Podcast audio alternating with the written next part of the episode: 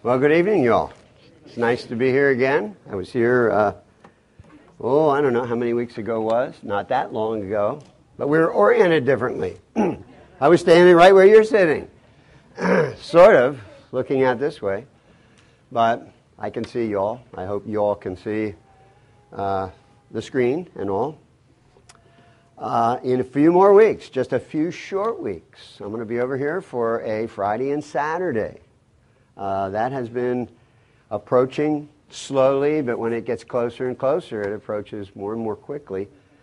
Uh, on Wednesday evenings at our church in Clearwater, uh, Lakeside Community Chapel, uh, I am teaching a Wednesday night course very similar to what I'll be teaching when I come over here for Friday and Saturday. But there, I got 11 weeks to do it. That 11 weeks is difficult to boil down because I'm taking what used to be a whole semester's worth of a college course where you have 40 or 45 times to teach. And that's all boiling down to 11 times, two times, two times, two, two sessions, you know. A total of 10 hours, though, right? not 10 hours, probably. 10 hours? Probably not 10 hours. Two and five, two and six. Eight. Eight? Oh, that's, Yeah. Eight up. that sounds great. that sounds better than I thought, actually. That is incredible. All right, I am so happy to be with you here tonight. I'm going to show some uh, pictures with what I'm going to be talking about tonight. What I'm going to be talking about tonight is something that's uh, very dear to my heart. You guys, do you know it's fall? it is fall. We drove over here tonight and I'm looking at the thermometer on the dashboard of the car. Yeah, that's right, about 88 degrees. But it's fall. Uh, some of you, probably a lot of you, are from up north originally. How many of you are from up north originally? Yeah, a lot of you are. Well, I, we're from up north originally too. But for a lot of us who've moved down here, it's been a while since we have actually in person seen beautiful leaves in the fall. It's fall, and I'll tell you what else is coming at the end of this week. Saturday is October 31st. October 31st. What do people associate with October 31st? Isn't this true? Isn't this true? May, I just ask you this question? Will any of you dress up October 31st? I will. Matter of fact, I'm going to do it Friday and Saturday and Sunday. I'm so excited about it. Some of you know what I'll dress up as. It's not going to be ghoulish. It's not going to be something from the world of fantasy. It's not going to be a superhero. I'm going to dress up as one of the reformers. I am. I've been doing that for years. I live for this day. I love it so much. Uh, uh, by the way, uh, are any of you going to do a pumpkin? I, I am. Matter of fact, I did it already, and I wanted to bring it tonight to show you. I think you'll get a kick out of this. You might say, What in the world? Pastor, you're wondering, why did I invite him to come tonight, right? He's canceling my engagement already.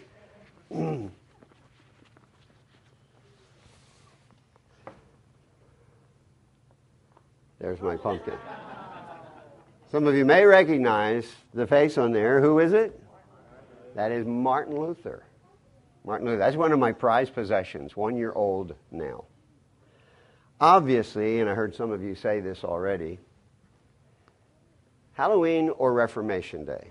What is October 31st? Well, I think any of you who know me, and I hope you'll have no doubts whatever, even if you don't know me before this, you know where my loyalties are. You know where my great passion lies. And that is October 31st is what we call Reformation Day. One of the ways that very succinctly Reformation Day has been described is that it is the day when God used a monk with a mallet to change the course of church history. The monk with the mallet was Martin Luther. Now, I'm not here tonight to rehearse the events of October 31st. Uh, I trust that you are somewhat familiar with that. If not, you should go online and just type in Reformation Day or type in 95 Theses or type in Martin Luther and you will read the thrilling story of what took place on that day. What I am going to talk to you tonight about, though, is something that is very much closely connected with the events of the Reformation, of Reformation Day. I want to talk to you tonight about what are called the five solas. You ever heard of that? The five solas. Sola is a Latin word meaning alone or only. We think of a, a sole survivor is the only survivor of a disaster. I want to talk to you tonight about the five solas, five truths that transformed the world.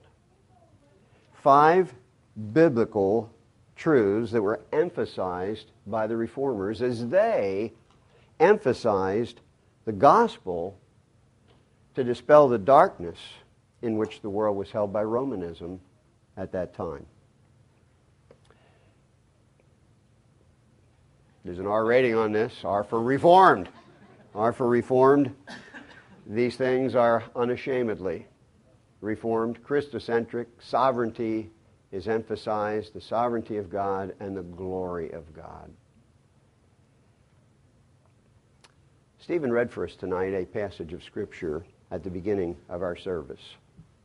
And as we begin to look at Scripture, and I think you should have your Bible close by because we're going to be turning to a number of references here tonight. But as we have our Bible open to Acts chapter 4, as we begin tonight, uh, I want to, I know we have prayed already, and Stephen has prayed for me, but I would like to pray once again as we begin our time together in God's Word. Lord, we are so thankful tonight that we have such a rich heritage of those who have gone before us and have cherished the Word of God, have been loyal to the Word of God, have embraced the truths of the Word of God, and have lived out the message of the Word of God. And Lord, I pray tonight that you would bless us as we look into your Word. I pray, Father, that you would open our eyes to see wonderful things in your word, wonderful truths that we embrace, wonderful truths that truly transform men's lives. Lord, I pray that you would be honored and glorified, not only as we're here together tonight, but even as we leave here and as we take these truths with us, as we go into the world, and as we seek to live for you before many who are lost and without hope without Christ. I pray these things in Jesus' name. Amen. Once again, here's the scene. The scene that we read about in Acts chapter 4 is Jerusalem. The scene was a specific location in Jerusalem. It was the Sanhedrin council chamber. Two men are standing before the Sanhedrin. The Sanhedrin was a judicial body. It was a very powerful judicial body in the land of Israel. Matter of fact, the Sanhedrin had the authority to pass the sentence of death on someone. Not too much earlier than this, they had done just that with regard to our Lord Jesus. They condemned him to death. Why were Peter and John standing before the Sanhedrin at this particular point in Acts chapter 4? Well, may I say to you that we noticed in the reading of the scripture that a couple very significant things had happened. A lame man had been healed. A crowd had been gathered as a result. The gospel had been preached to that crowd. And then many people were saved. Many. Stephen even read a number, and, and I love the way Stephen read it. He sort of paused and read it a little bit more slowly. When Dr. Luke, who authored this account for us, Dr. Luke gave the number of the believers grew to 5,000. There were a lot of people who were saved as a result of the message that Peter preached after the healing of that lame man. But the religious leaders were very displeased. Displeased that Jesus was being preached, displeased that people were following Jesus. And so they asked the question of Peter and John By what power or by what name did you do this? That's their question. Well, how did Peter and John answer that? If you look down in the neighborhood of verses 10 and 11 and 12, we have the essence of their answer to these men. Peter and John said, It is by the name of the risen Christ that this man is standing before you well, or healed, or whole. It is because Jesus has been risen and he is alive that this man is standing before you. The next thing that they did in verse 11 was essentially to quote from Psalm 118 and verse 22. That part of that psalm is clearly messianic. Do you know what that means? That psalm was written about the Messiah to come. When they quoted that psalm and talked about the stone that was rejected by the builders, the religious leaders being the ones who are reflected as the builders here, and the stone, of course, is Jesus, Scripture was fulfilled when they rejected him and, commend, and condemned him and crucified him. And then, and I want to read the verse once again, verse 12, one of the greatest verses in the New Testament. They said, And there is salvation in no one else, for there is no other name under heaven given among men by which we must be saved. There is salvation in no one else. May I just say to you that I'll bet the thought that went through the minds of the members of the Sanhedrin was this How narrow minded can you be? How narrow minded can you be to say something like that? May I say to you, these men were being narrow minded just like their master was. It was Jesus himself who said, I am the way and the truth and the life. And what was the rest of it? No man, no one comes to the Father except through me. The Christian message, the message of Scripture, is an exclusive message. We don't teach many ways to God, which is the message that is so popular in the world today. We teach that Jesus is the only way. Well, may I say, just as we conclude our look at this passage, there are, according to verse 13, two things that the Sanhedrin saw in these men. Let me read verse 13 and then I'll put two things on there. You'll be able to identify these things in the verse. Verse 13. Now, when they, that is the members of the Sanhedrin, saw the boldness of Peter and John and perceived that they were uneducated common men, they were astonished and they recognized that they had been with Jesus. Two things. The Sanhedrin observed that these men spoke with boldness. They were not afraid to speak the truth, even though they knew that speaking the truth could cost their lives very quickly.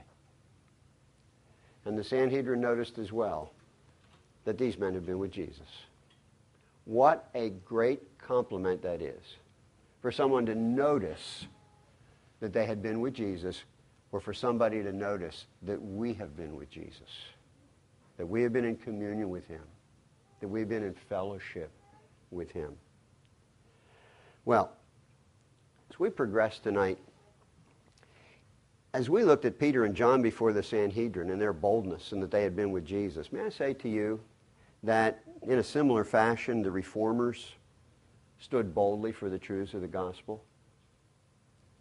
It did cost some of them very dearly, very dearly. The five truths, the five solas, if you will, that we're going to look at tonight begin with this one, sola scriptura. Now, again, it's Latin, and I'm not trying to teach everybody Latin tonight, but I think it's pretty simple to see what this means. Sola scriptura, only scripture. Only scripture. The Catholic argument, that is the argument of the Roman Catholics at that time and continues to be so, was that God had not only given the scriptures to the church for authoritative instruction, but he had also given the authoritative traditions as well as papal succession. So if you ask a Roman Catholic who knows anything about the teaching of the Roman Catholic Church, they will tell you that scriptures are not the final authority. It's what the church says about the scriptures. It's what tradition has taught about the scriptures. Well, what is meant by sola scriptura? Now, I put two statements on the board, and whether you can read them where you're sitting, you can see that I've highlighted certain words in red, and those are the words that emphasize only, alone. The inspired, inerrant scriptures alone are the sole source of written divine revelation which alone can bind the conscience. The Bible alone teaches all that is necessary for our salvation from sin and is the standard by which all Christian behavior must be measured. Now, in that second statement there, it alone teaches all that is necessary for salvation from sin and the standard by which Christian behavior must be, must be measured. You know what oftentimes that is described as? The scriptures are our only infallible rule of faith and practice. Faith, what we believe, practice, what we do. What do we base what we believe on? The scriptures. What do we base how we live? The scriptures. Before the Reformation, there was unchecked papal authority. That picture that I put on the screen is a picture of one of the popes, actually the pope who was ruling at the time that Martin Luther was at work and he nailed the theses. His name was Pope Leo X. Lived from 1513, or er, ruled, was pope from 1513 to 1521. This pope expended papal revenues on art, letters, and music it is said that under him the Italian Renaissance reached its greatest splendor. But listen to what somebody else said about him. He would have been a great pope if only he was religious. What an indictment. what an indictment. Wicked men who ruled certainly with total disregard to the scriptures, holding people captive in darkness. The other thing is, before the Reformation, the Bible was unavailable to the masses. The, the popes, the priests did not want the people reading scriptures for themselves. No, not at all. You know what happened if the people read the scriptures for themselves? God would enlighten their minds and enlighten their hearts because faith comes by hearing and hearing by the Word of God.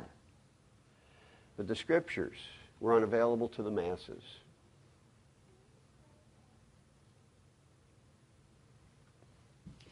Please turn in your Bible to, to Psalm 19.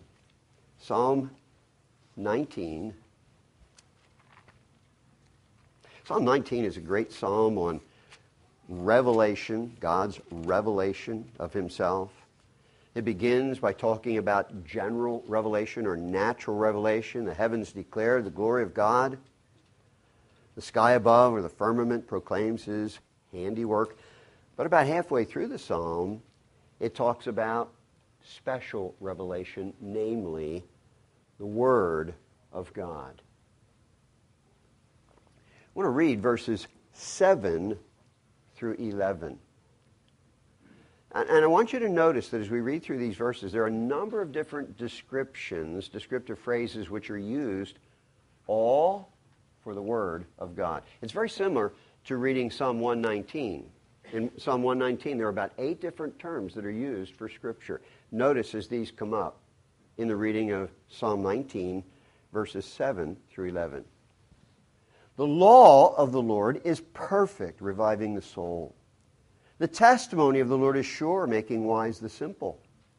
The precepts of the Lord are right, rejoicing the heart. The commandment of the Lord is pure, enlightening the eyes. The fear of the Lord is clean, enduring forever. The rules of the Lord are true and righteous altogether. More to be desired are they than gold, even much fine gold, sweeter also than honey and drippings of the honeycomb.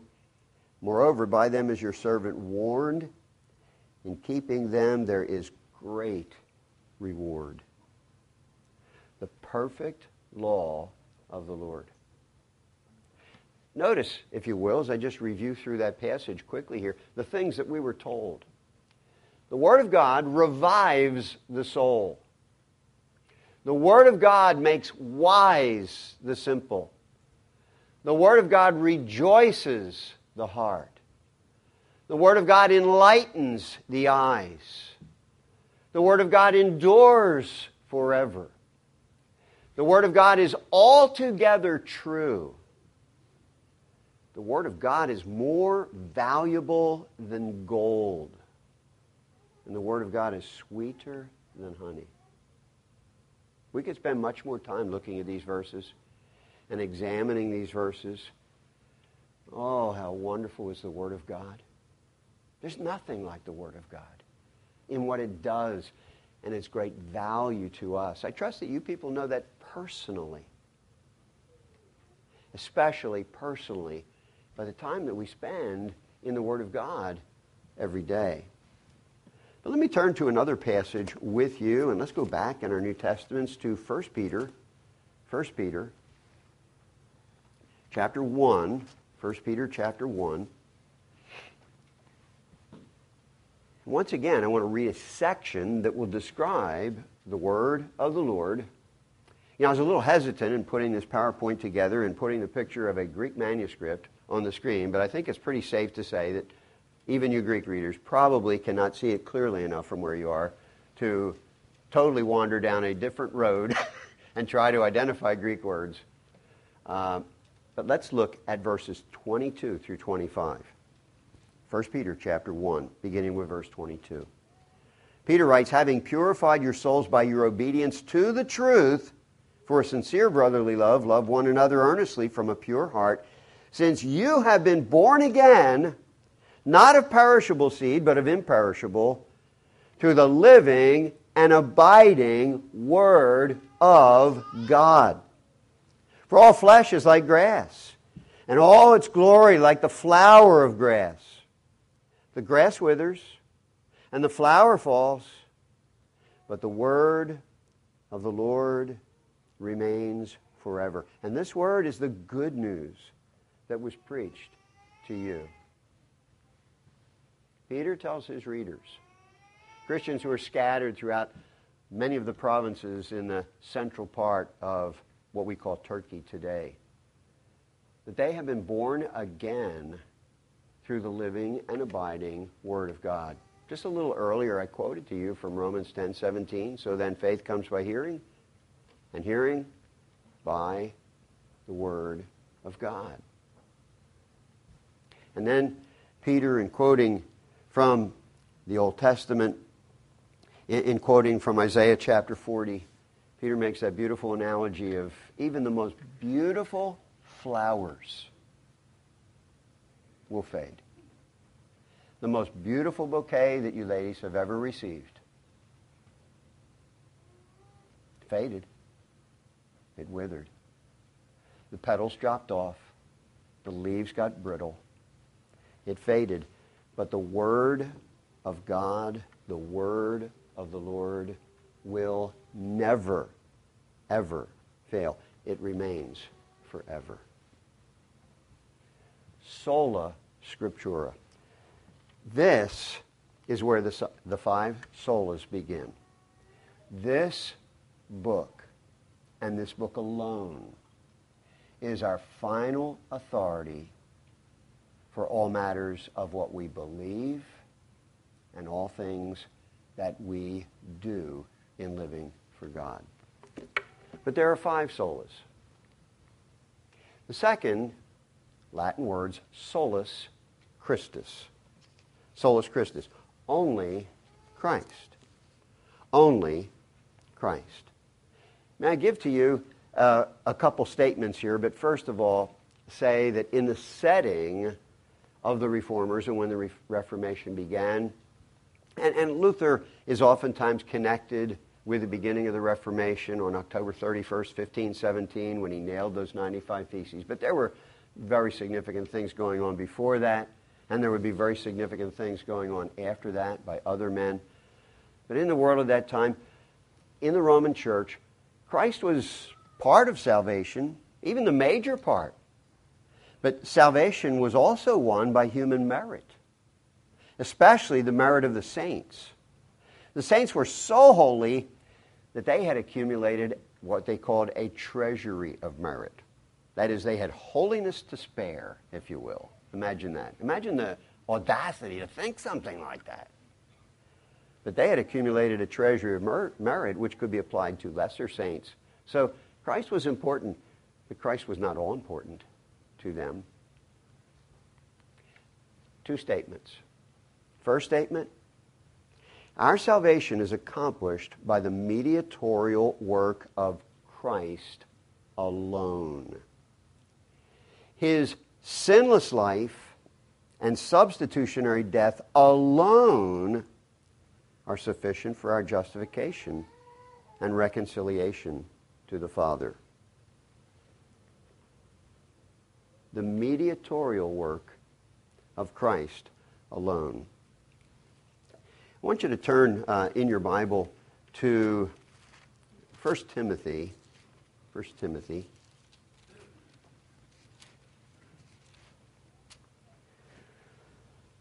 First Timothy chapter 2 and verse 5.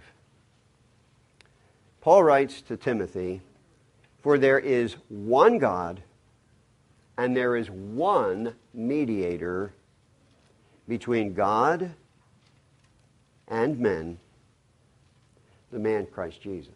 The next verse goes on to say, who gave himself as a ransom for all. A mediator. I think we understand what a mediator is, don't we? Uh, here's a, a very simple picture that I found that I think describes a mediator. The two guys on the right and the left look like they have problems with one another. I mean, serious problems, and would like to get at one another. But there's a guy standing in the middle you see what it says on his shirt, by the way? Pax, which means what? Peace. He's bringing peace between two warring parties. He is the mediator.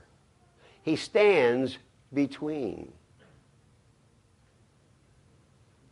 Christ is our mediator.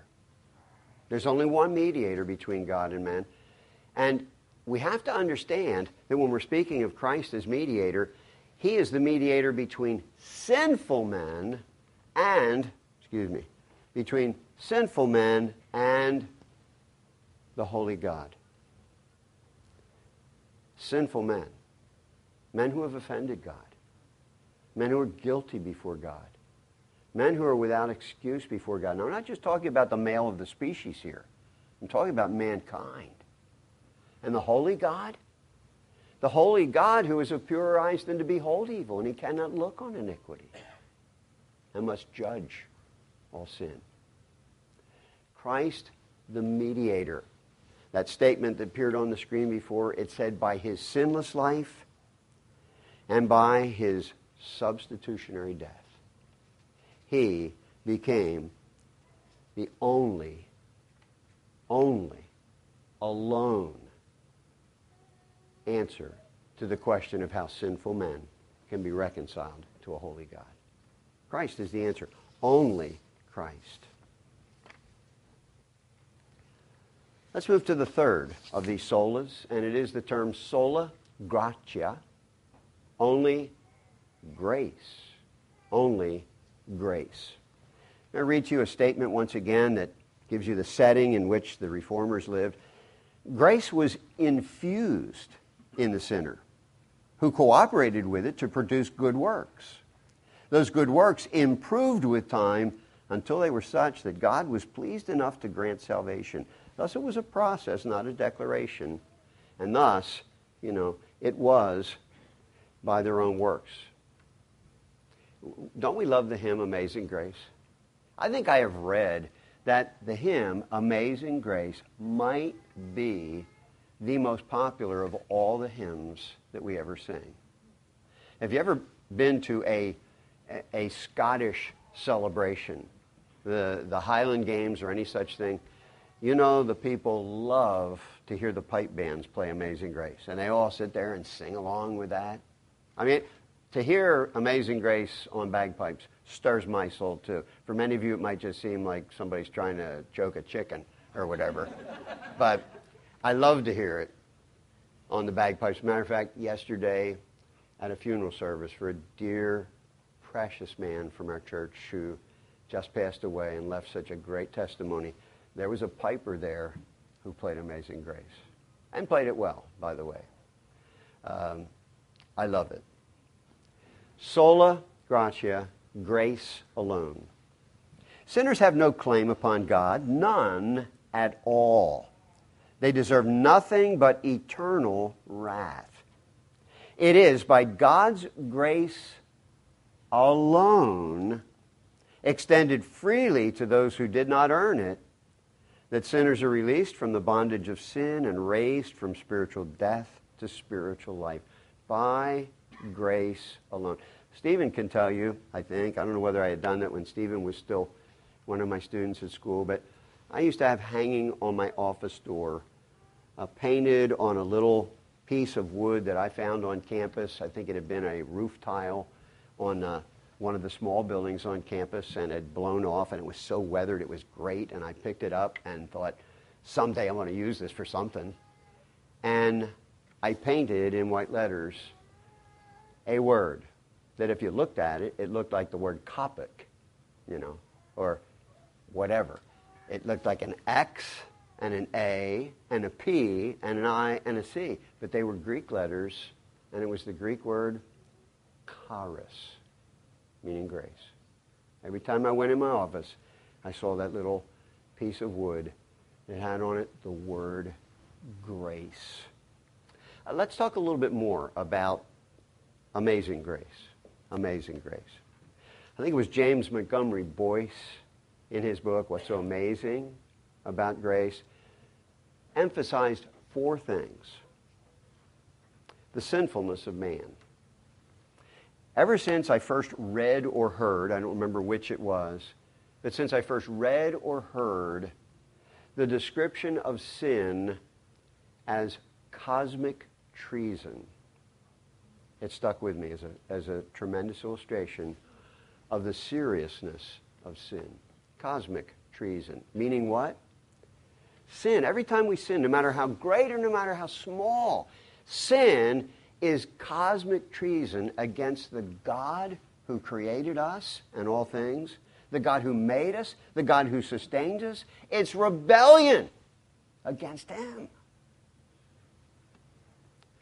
The second thing is God's judgment on sin. What will be God's judgment on sin? God's judgment on sin ultimately will be his wrath poured out for all eternity on sin. Imagine that. Imagine that. No wonder the author of Hebrews says it is a fearful thing to fall into the hands of the living, the living God. The third thing that is an important part of the equation to understand how amazing grace is is man's spiritual inability. Uh, just how much has man, and again I mean mankind, not the male of the species, how much has man been affected by sin? Has it affected him a little bit? Sort of given him a spiritual sniffle? No. The scriptures declare that he is spiritually dead. He is spiritually dead and needs nothing short of a resurrection. The fourth part of the equation, according to Boice, was God's sovereign freedom. God's sovereign freedom. God's sovereign freedom involves what the scriptures call election. Election is not a word to shy away from or to hide your face from. Election is a glorious teaching of Scripture. God is sovereign in whom he chooses. Why are we gathered here tonight? And, and I trust, and only God knows your hearts, and uh, you know each other better than I know all of you. But I trust that you're gathered here tonight because you are truly saved. You are truly redeemed. Otherwise, you have other things to do that would be better than sitting in church on a Sunday night. But why are we here? Because God had mercy on us because he chose to have mercy on us. God chose us not because he saw that this group in this building tonight are the best people that there are on the planet. They are the finest folk. So I'll make them my children. No, we were worthless. We were helpless. We were rebels. You, you, know, you are familiar with this passage that I'm turning in my Bible to, and I invite you to turn to as well. Ephesians chapter 2. Ephesians chapter 2. Yesterday, this passage was read at the funeral for the dear man at our church who had passed away. One of his favorite passages. Any of us who know anything about this passage of Scripture certainly have it as one of our favorites also. Paul writes, And you were dead in the trespasses and sins in which you once walked, following the course of this world, following the prince of the power of the air, the spirit that is now at work in the sons of disobedience, among whom we all once lived in the passions of our flesh, carrying out the desires of the body and the mind, and were by nature children of wrath, like the rest of mankind but God. Being rich in mercy, because of the great love with which He loved us, even when we were dead in our trespasses, made us alive together with Christ. By grace you have been saved, and raised us up with Him, and seated us with Him in the heavenly places in Christ Jesus so that in the coming ages he might show the immeasurable riches of his grace in kindness toward us in Christ Jesus. For by grace you have been saved through faith. And this is not your own doing, it is the gift of God, not a result of works, so that no one may boast.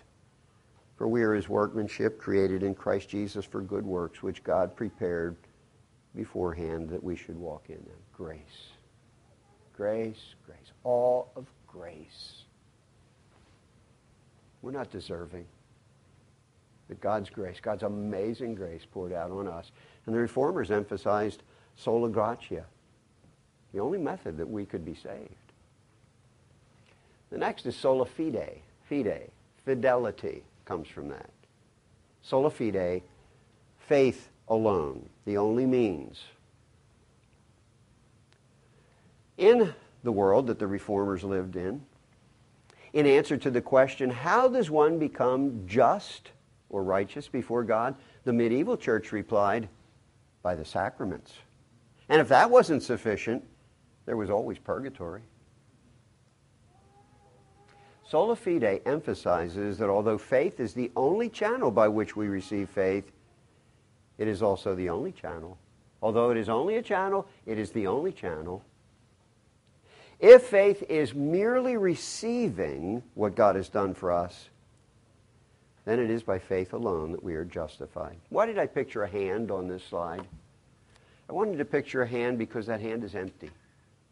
I don't bring anything to God. I receive by faith from God what He has done.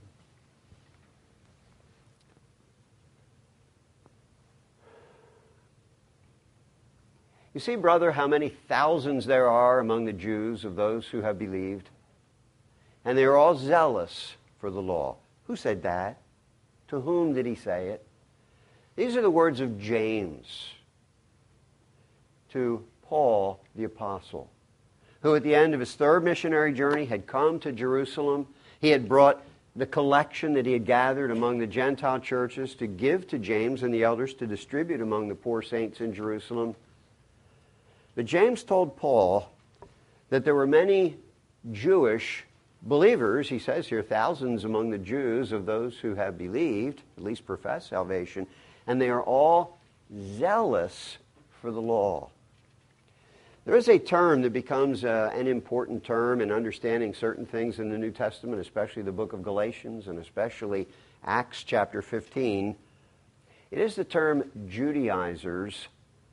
And the question that is connected with the Judaizers is this How can a Gentile be saved? How can a Gentile be saved? May I just ask tonight, how many of you are Gentiles? How many of you? I, I, I assumed it was going to be a large majority, maybe a complete majority. All right.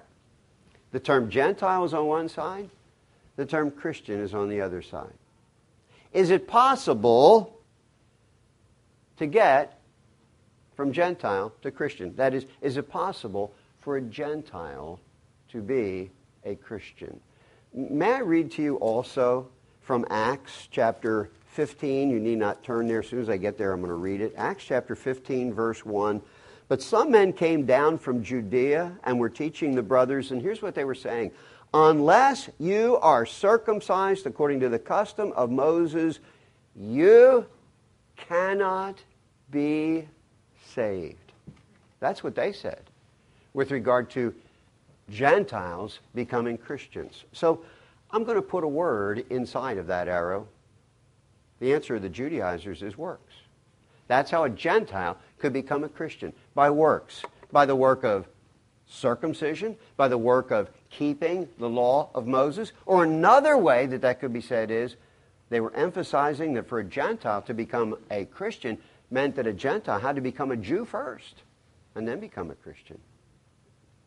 Is that the gospel? Can you get from Gentile to Christian? Well, here's another attempt works plus faith. Works plus faith. Works are such an important ingredient, so say these people. But let's include faith. Even if it's just a little bit of faith, let's include faith. Maybe, as one of the reformers, John Calvin, used to say, let's say all that we have to contribute is one pebble's worth of faith.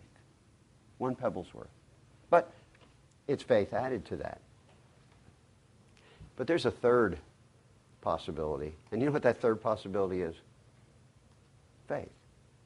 How does a Gentile become a Christian? How did you become a Christian? How did I become a Christian?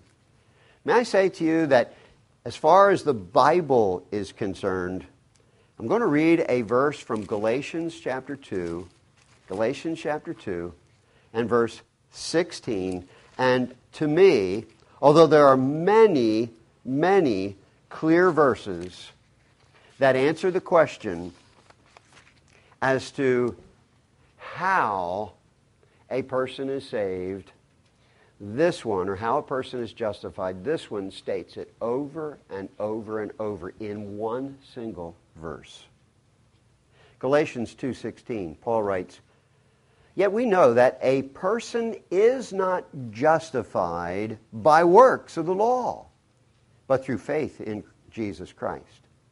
So we also have believed in Christ Jesus in order to be justified by faith in Christ, and not by works of the law.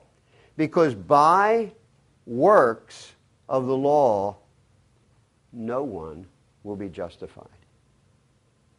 No less than three times over in that verse does Paul write, does Paul emphasize that we are not saved by the works of the law.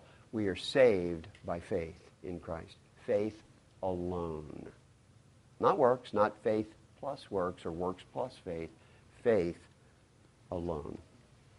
You know, essentially, it boils down to this for the whole world. Every, into this, every individual in this world who is interested uh, at all in standing before God someday and being welcomed into heaven by God, every person in this world is following one of two paths. Path number one works. The majority of this world is assuming that works will get them there. I'm a good person. I'm a good neighbor. I'm a charitable person. I give, I give generously to every charitable, charitable need that comes up and every world disaster that happens. Or I attend Mass regularly. Or I have made pilgrimages to the Holy Land or to other holy sites.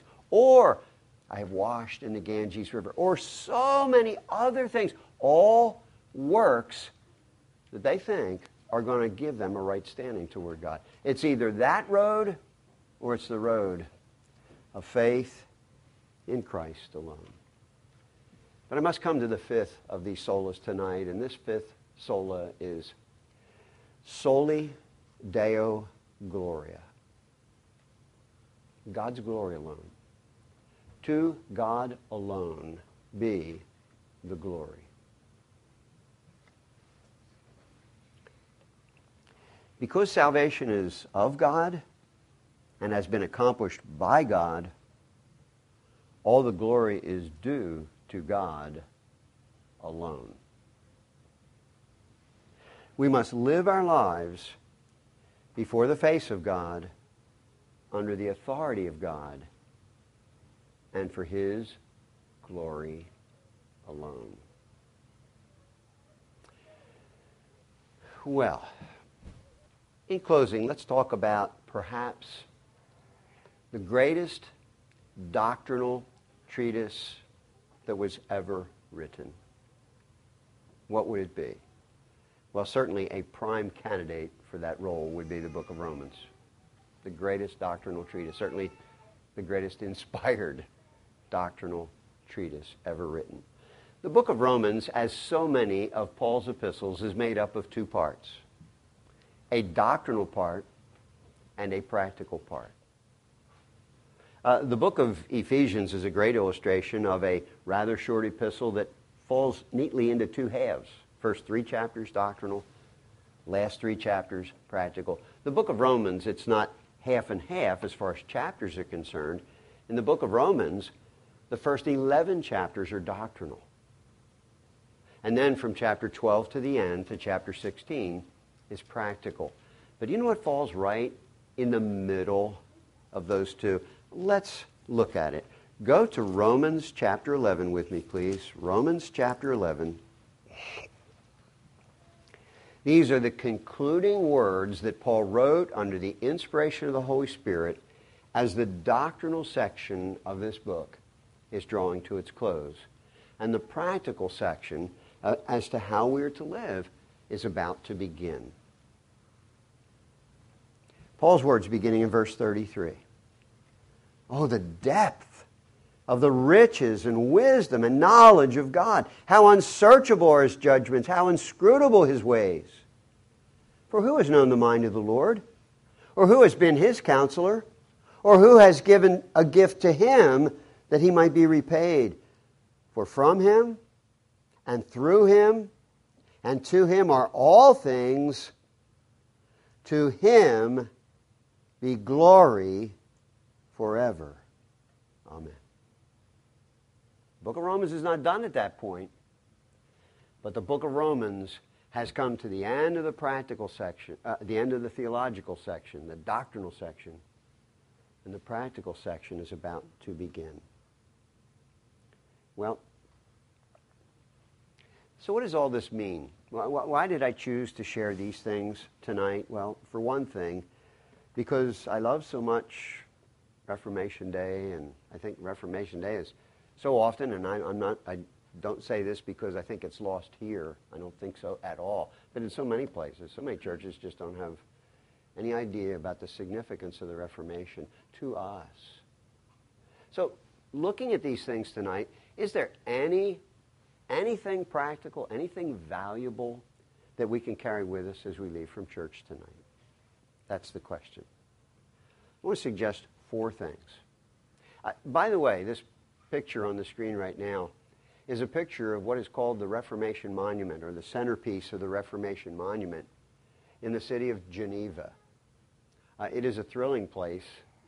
Uh, something that you should notice in this picture, and I, I, I noticed I was going to point to the back picture. It wouldn't help for me to point to the back picture.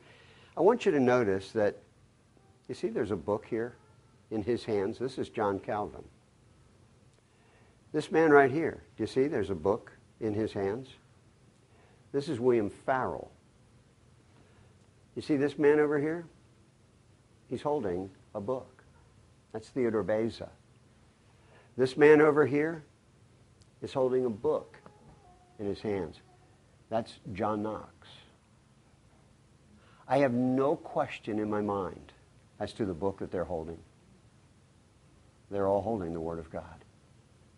They're all holding the Word of God, unquestionably. Four things.